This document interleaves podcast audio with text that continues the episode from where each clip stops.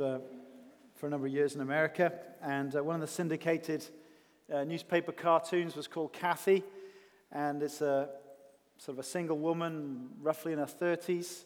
And in one car- cartoon, she uh, is sitting at her table. She's all alone uh, with her thoughts, and, and this is what the bubbles say above her head in this cartoon strip. First one Things I should have done at work, she thinks to herself. Things I wish I'd said to Irving. Things I promised myself to never do again, but I did. Anyway, ways I made myself miserable that I could have avoided, and a look of depression deepens.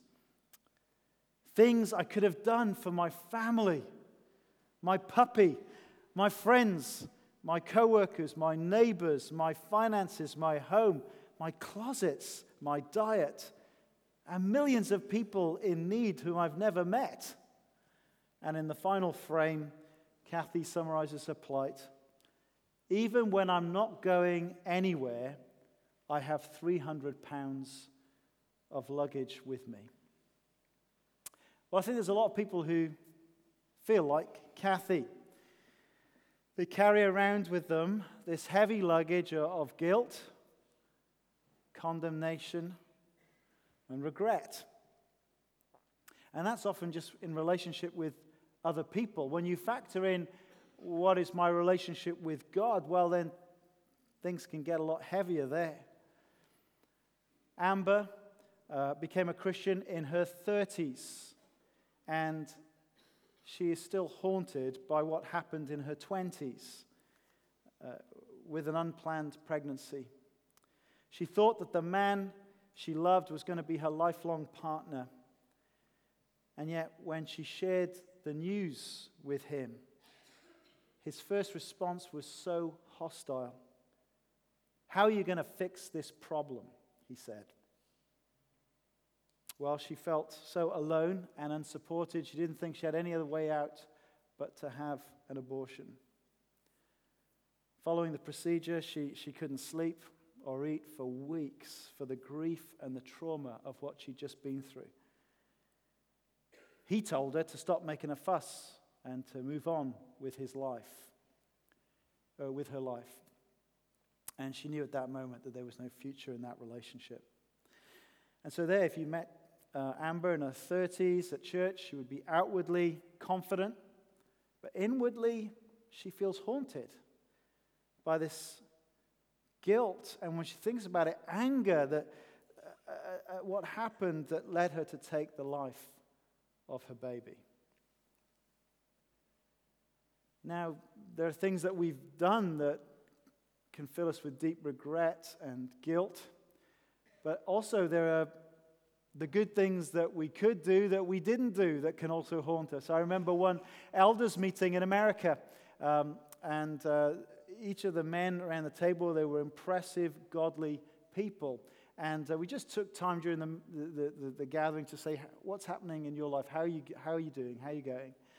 And uh, one by one, we went around the room, and each man, each of us, expressed ways that we were loaded down with feelings of of guilt and condemnation. For some, it was some things that they'd done that they regret, but for many, it was like the good things that we we had a sense that we should be doing, but we hadn't done. Well, what does God have to say to us about that? Well, please open your Bibles to Romans chapter 8, and you'll find that in the church Bibles on page 1134. Romans chapter 8. We're going to take about five Sundays to get through this chapter, uh, but this morning we're just going to focus on the first four verses.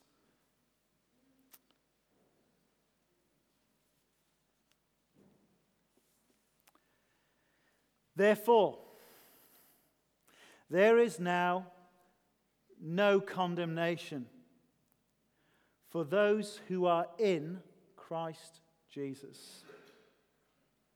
Because through Christ Jesus, The law of the Spirit who gives life has set you free from the law of sin and death. For what the law was powerless to do because it was weakened by the flesh, God did by sending his own Son in the likeness of sinful flesh to be a sin offering. And so he condemned sin in the flesh in order that the righteous requirement of the law might be fully met in us who do not live according to the flesh, but according to the Spirit. This is God's word. Let's pray, shall we?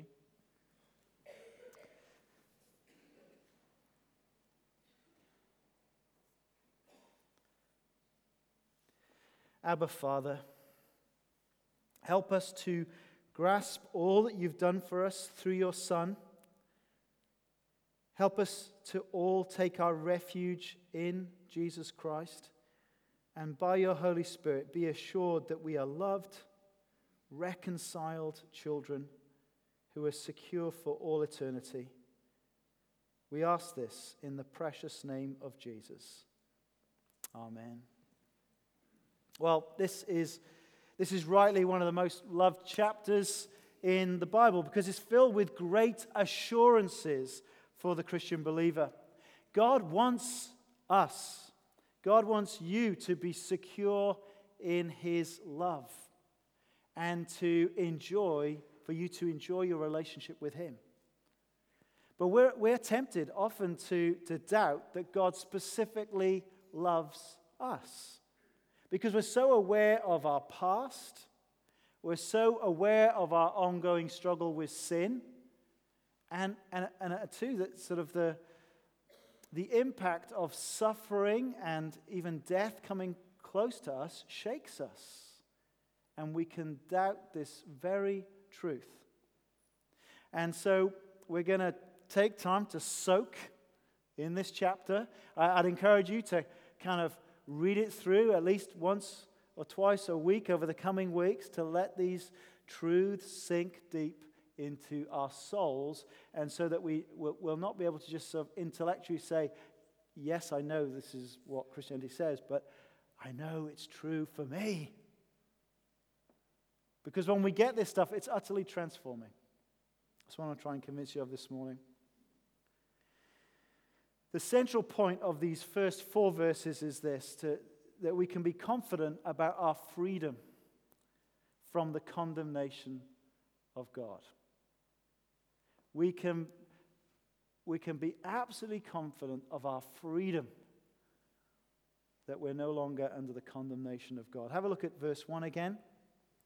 Therefore, there is now no condemnation for those who are in Christ Jesus. What a great verse. You should memorize this verse. It'll do your soul good to repeat it to yourself regularly and often. Therefore, there is now no condemnation for those who are in Christ Jesus. Therefore, in the light of everything that he said so far in his letter, in the light of that, therefore, there is now, right now, no condemnation for those who are in Christ Jesus. I think this is one of the unique things about the Christian faith is that we can know today what is going to happen on the future judgment day when we stand before God. After speaking at a Thanksgiving service, uh, a Muslim uh, came up to me and he told me that he was utterly amazed to hear someone in church talking about the judgment day. He, he could not believe it. He said, People don't talk about the judgment day. And he could not believe what I was saying that we could know now what the outcome would be on Judgment Day. Because in the Muslim faith, you can have absolutely zero certainty. You know, the, the Quran says that Allah will weigh the scales of your life, whether your good deeds and bad deeds, and, and who knows how that's going to turn out. So you can have no confidence. You, you go through life with great anxiety. What will happen on that day? Couldn't believe it. He said, I wish my wife had come to hear that. I said, Well, we meet every Sunday. You're welcome. I don't know why he's, don't know why he's taken up the offer yet. And the amazing thing about this knowledge is that we can have confidence in it because it doesn't rest on our good deeds. It doesn't rest about the good things that we had done. Um, now, I'm aware that for some people in our culture, uh, this might seem an unremarkable statement because you've got such a low view of the character of God and such a high view of yourself that you think, well, God doesn't really care about how I behave. And uh, you know what? If I end up standing before God, I'm sure everything's going to be fine. I've never murdered someone with an axe. You know, I'm, I'm basically okay. And, you know, God and me, we're mates. We're going to get on great. God will simply brush any of my mistakes under the carpet. Regrets, I've had a few, but then again, too few to mention. Unbelievably, that's often played at funerals. Shows a singular lack of self awareness. Now, the point is the God that you've got in your head is, is not the God of the universe or the God of the Bible, it's an imaginary God. This God who just will take you as you are and you're just fabulous. Because actually, the God who is there is a God who's passionate about justice, a God who will punish all sin and wrongdoing, a God who is holy and righteous and good. And actually, when you understand your track record, it'd be a scary day to stand before Him as a sinner because Paul has already established this in the letter. If, if you're new to church and this sounds, gosh, these guys are so depressed and depressing, well, you, sit down and read the opening chapters of Romans and see how it relates to you because he basically covers every sort of category of person, whether you're a hedonistic pagan or a moralistic pagan who's very confident about their ethical values, whether you're religious or irreligious, it says, We have all sinned and fallen short of the glory of God. And so we're under his condemnation. And so the thought that actually one day I'm going to stand before him, if we rightly understand that thought, we would be terrified. And we would think, how on earth am I going to survive on that day? Because this is a God who's not only seen the, you know, the things I've done, he, he knows my heart. He knows the attitudes that I felt towards people. He knows my duplicity. How on earth could I stand before him on that day?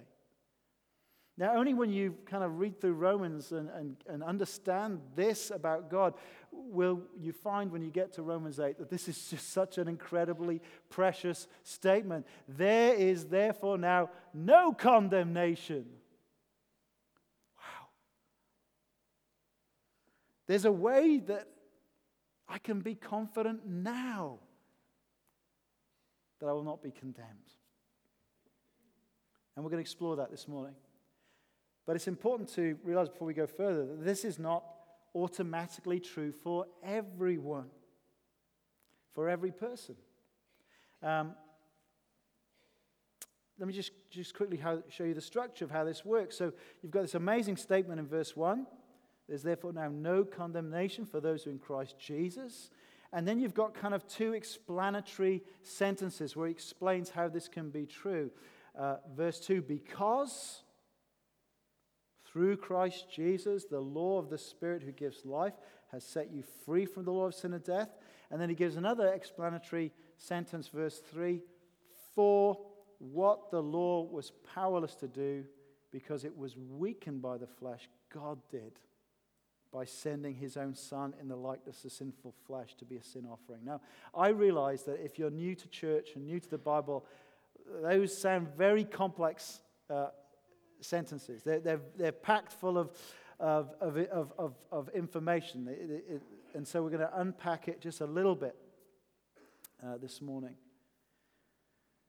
But one thing is obvious, and it was there in the very first verse. The people who can know that there is no condemnation are those who are in Christ Jesus. That's clear, isn't it? That's how I know I, uh, what's going to happen on the final day. That's how I'll know that there's no condemnation if I am in Christ Jesus. So, so what does that mean? Uh, we've, we've thought about this a few times as we've went through this series, but uh, let me remind you of some analogies that help me. Let, let's imagine that you are finally fed up with this winter, and I am.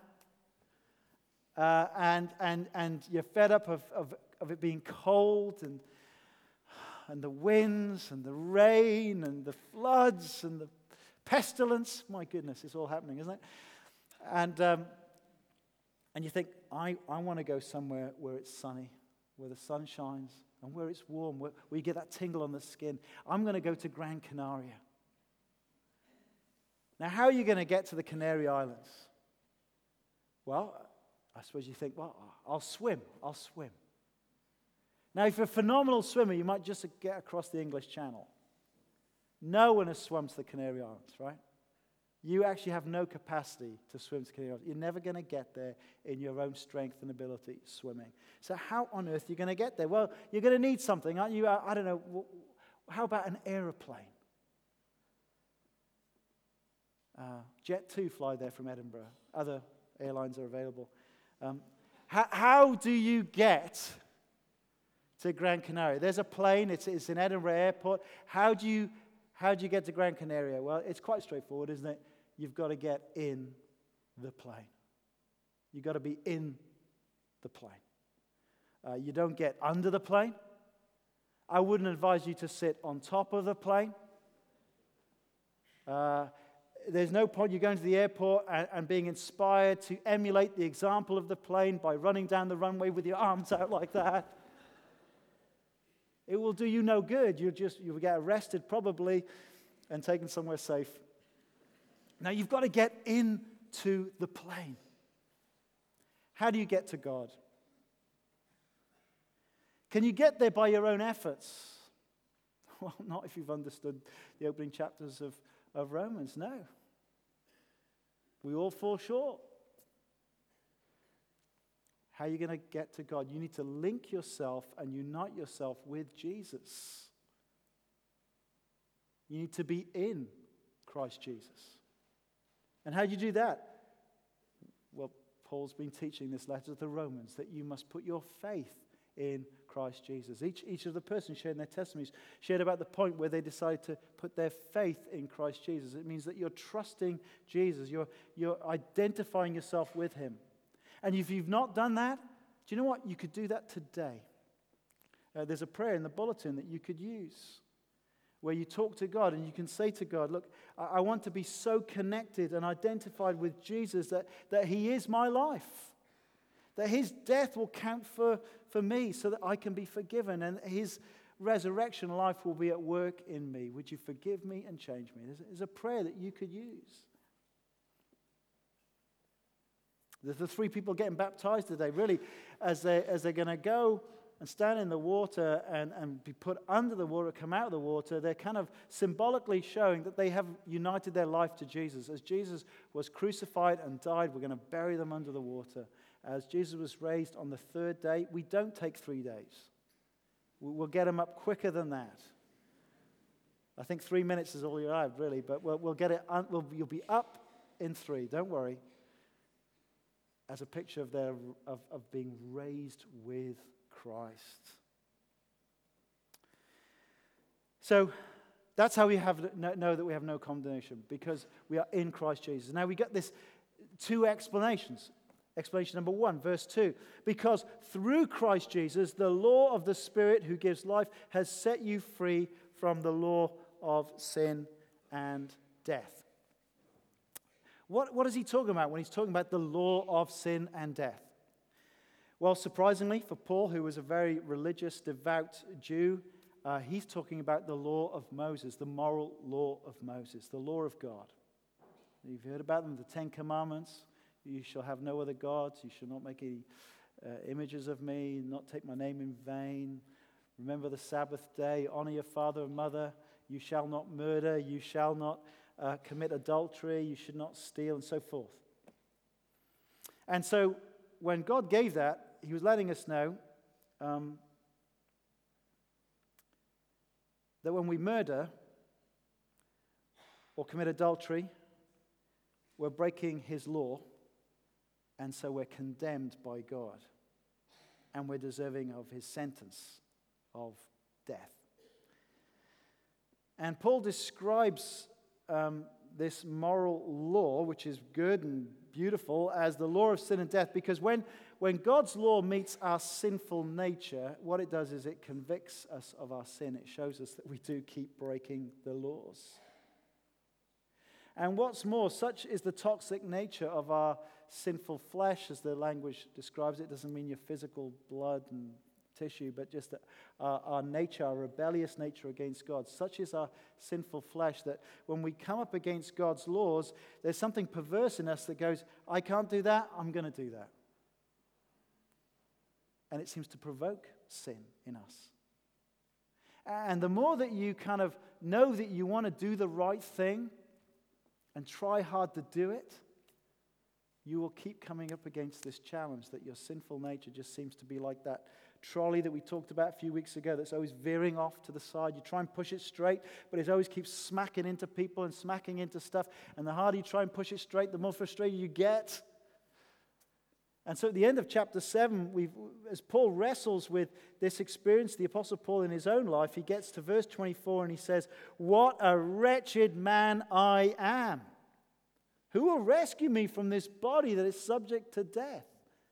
His frustration with his sinfulness, which he knows deserves death, which is why he calls the law the law of sin and death. Who, who's going to rescue me from this condition? And then verse 25 Thanks be to God who delivers me through Jesus Christ our Lord. So look at verse 2 again.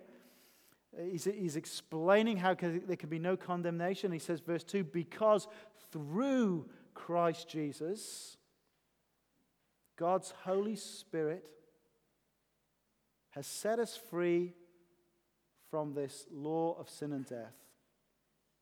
This principle that if you, if you break the law of God, you are guilty and under condemnation, through Christ, God's Holy Spirit liberates us from the judgment. He connects us to Christ so the issue of condemnation is dealt with forever. Why does he refer to the Spirit as the law of the Spirit? Well, I think it goes back to these promises in Ezekiel uh, that was read to us earlier. You know, God saw the, the brokenness of his people that, that caused them to be scattered to the nations. And God says, You know, I'm going to regather you to be my people, and I'm going to clean your uncleanness, and I'm going to put a new spirit in you uh, and um, uh, I'm going to change your hearts from being hearts of stone that seem to be resistant to me to being hearts of flesh that are eager to obey me. I'm going to put my Holy Spirit in you, which will motivate you, and you'll have desires to want to obey my laws and, and live for me. God says uh, to Ezekiel, through Ezekiel the prophet, you know, 600 years before Jesus, this is what I'm going to do.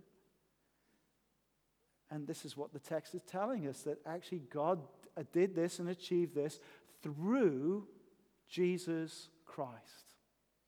It is through Jesus Christ that we can receive the Spirit of God who comes down into our lives and transforms us from the inside out. And gives us a desire to repent of our sin and to trust Christ. It is the Spirit that connects us to Jesus so that we are in Christ Jesus and can experience this no condemnation state. First explanation the work of the Spirit that connects us and liberates us from this um, condemnation of the law. Second explanation is in verse 3. For what the law was powerless to do, so we've covered this, haven't we? The law is great in itself. The problem is that my sinful nature just doesn't want to uh, follow the law. In fact, it wants to transgress the law. For what the law was powerless to do, because it was weakened by the flesh, my sinful flesh. What it was powerless to do, God did. God did it. How did he do it? Well, verse 3 by sending his own son in the likeness of sinful flesh to be a sin offering. What an amazing statement this is about Jesus, this, this one who was clearly a man. The Bible tells us God has achieved this salvation. God makes this relationship with Him possible, and He did it by sending His own Son. In the original language, it has a sense of, of Himself, the Son. This is a complex idea in, in Christianity that there is one God. He exists in three persons God the Father, God the Son, God the Holy Spirit. We're in mystery territory and how that works the three in one, the one in three. But nevertheless, that's what the Bible tells us. And this God is so committed to wanting a relationship with you and me that he did something extraordinary. He did what we could not do. Sending his own son. In the likeness of sinful flesh is a very careful phrase because it's telling us he truly was, was human. He was a genuine human being. He had flesh and blood like us but he was different to us because it's the likeness of sinful flesh. The bit that he wasn't like was our sinfulness and by sending his son eh, who was a sinless perfect man god was able to effect this salvation how did he do it well, he sent his son to be a sin offering.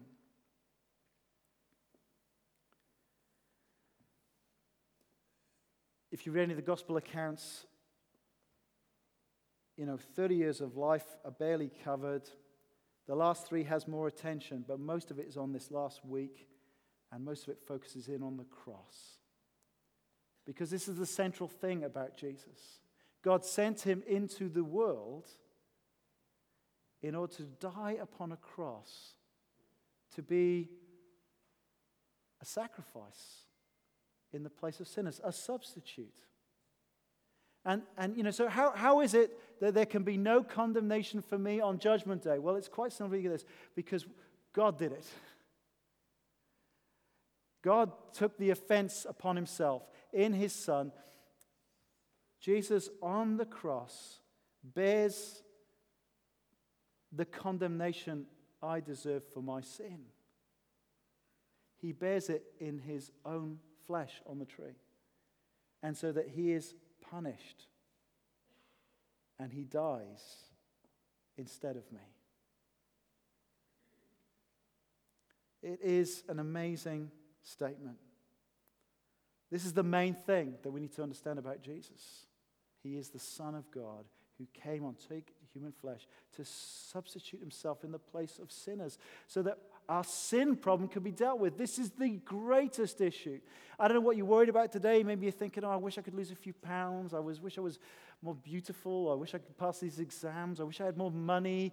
You know, you, you think of various cares and concerns in your life. But this is the most important issue. How will my sin be dealt with?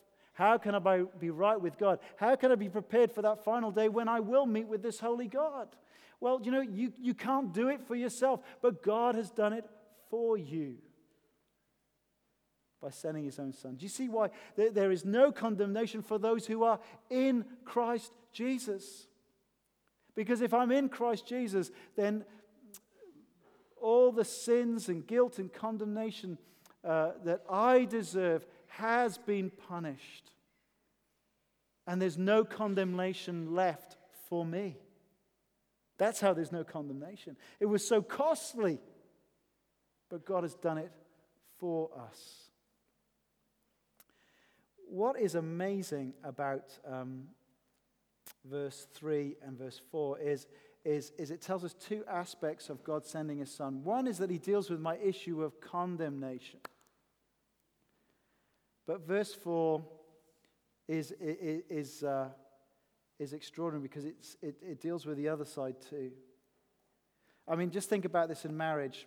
Uh, when two people join their lives together, they kind of join their assets and their, and their debts together. Uh, I don't know whether Kate Middleton had any student debt from her time in St. Andrews, but the day she stood at the altar uh, with Prince William and said, I do, I don't think she worried about her credit card payments. He assumed all her debts, if she had any. I don't know. I don't want to be libelous if she had them. Uh, and she secured his wealth and his access into royalty and nice houses and, and all the privileges that come with it because they're united together. The glorious thing that happened at the cross is that Jesus takes all my moral debt, he takes all my condemnation. And guess what he gives me? He gives me all his righteousness. For Jesus perfectly obeyed the law of God in every way. God delighted in him for what he did. And all of that is counted for me. And this is what Amber needs to hear, isn't it? When she's plagued with that sense of her guilt about having an abortion.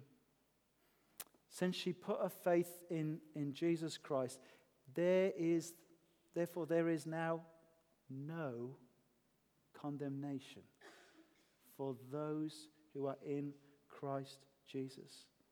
Her sins, all her sins, have been condemned and punished in the body of Jesus. He paid it all, there's nothing left to pay. Now, that's true for every person in Christ Jesus. I want to say to you have you done that? Have you, have you put your faith in Christ? Have you united your life with Jesus? What's holding you back? It's the best news on the planet. Use that prayer. Use it today because that's the only way we can be freed from sin and condemnation. But this other side of the exchange is also extraordinary. The way that we get. Well, look at, let's read it again. And so he condemned sin in the flesh in order that the righteous requirement of the law might be fully met in us. When you unite your life to Jesus, not only does he deal with your debt issue, but actually, his moral perfections is counted as yours. The righteous requirements of the law are fully met in us who've put our faith in Jesus. And in fact, that's what the elders in America needed to recall that night, even as they were sinking down with the weight of condemnation for all the good things that they had failed to do. Uh, we all needed to be freshly reminded that the righteous requirements of the law are fully met in us. You know, on that plane to Gran Canaria, do I have the ability to, uh, to fly? I don't have the ability to fly. I flap my arms, not a lot happens. But actually, in that plane, I have the ability to fly. God looks at us in Christ and he sees all the moral perfection and righteousness of Christ, and he says, that guy can fly. Fully met in us. Do you see the liberty and the freedom that we have when we're united to Jesus Christ? I don't think we get this enough. I, I, have too many pastoral conversations with others and too many internal conversations with myself to believe that we fully grasp this. We have a deep tendency to go around and find some heavy luggage and pick it up and wander around. And if we get this verse, it's saying, put the luggage down, get rid of it. There is no condemnation. The righteous requirement of the law fully met in us. And you know, when you're starting to feel as a Christian plagued by that guilt and condemnation, get closer to the cross. Come and read it in His Word. Start singing these hymns that we love until the truth goes deep into your heart and your soul. Uh, we sing some wonderful songs that remind us of this truth. In my place, condemned, he stood. In my place, condemned, he stood. Sealed my pardon in his blood. Hallelujah. What a Savior. Because the sinless Savior died my sinful soul is counted free, For God, the just, is satisfied to look on him and pardon me. That's the truth of the gospel. And he's given us his spirit. We're going to think more about this. The spirit that connects us with Christ is the spirit that he gives us to enable us to live these lives where the righteous requirements of the law work themselves out day by day. The spirit of life and joy and peace. We're not to live with a sense of burden and failure, but with the confidence that God has done it in His Son. He's given us His Spirit to connect us to His Son, and we're going to face these challenges in life with the Holy Spirit, knowing that God loves us so much. And our eternal security in these truths. And I hope over these weeks that we'll just grow with bigger grins and go out with lighter steps at the joy of this. Let's pray.